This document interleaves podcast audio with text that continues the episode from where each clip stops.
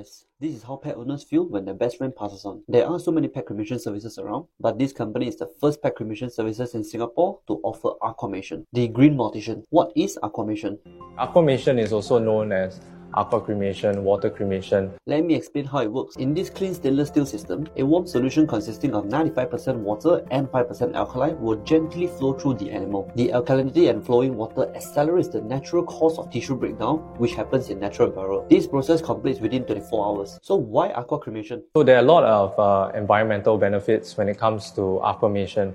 Uh, we use up 90% less energy, one tenth the carbon footprint, and also there's no harmful emissions. The next time you know someone that requires pet cremation services, consider the Green Mortician. Learn something new today. Follow me for more business tips. Bye for now. Shortcast Club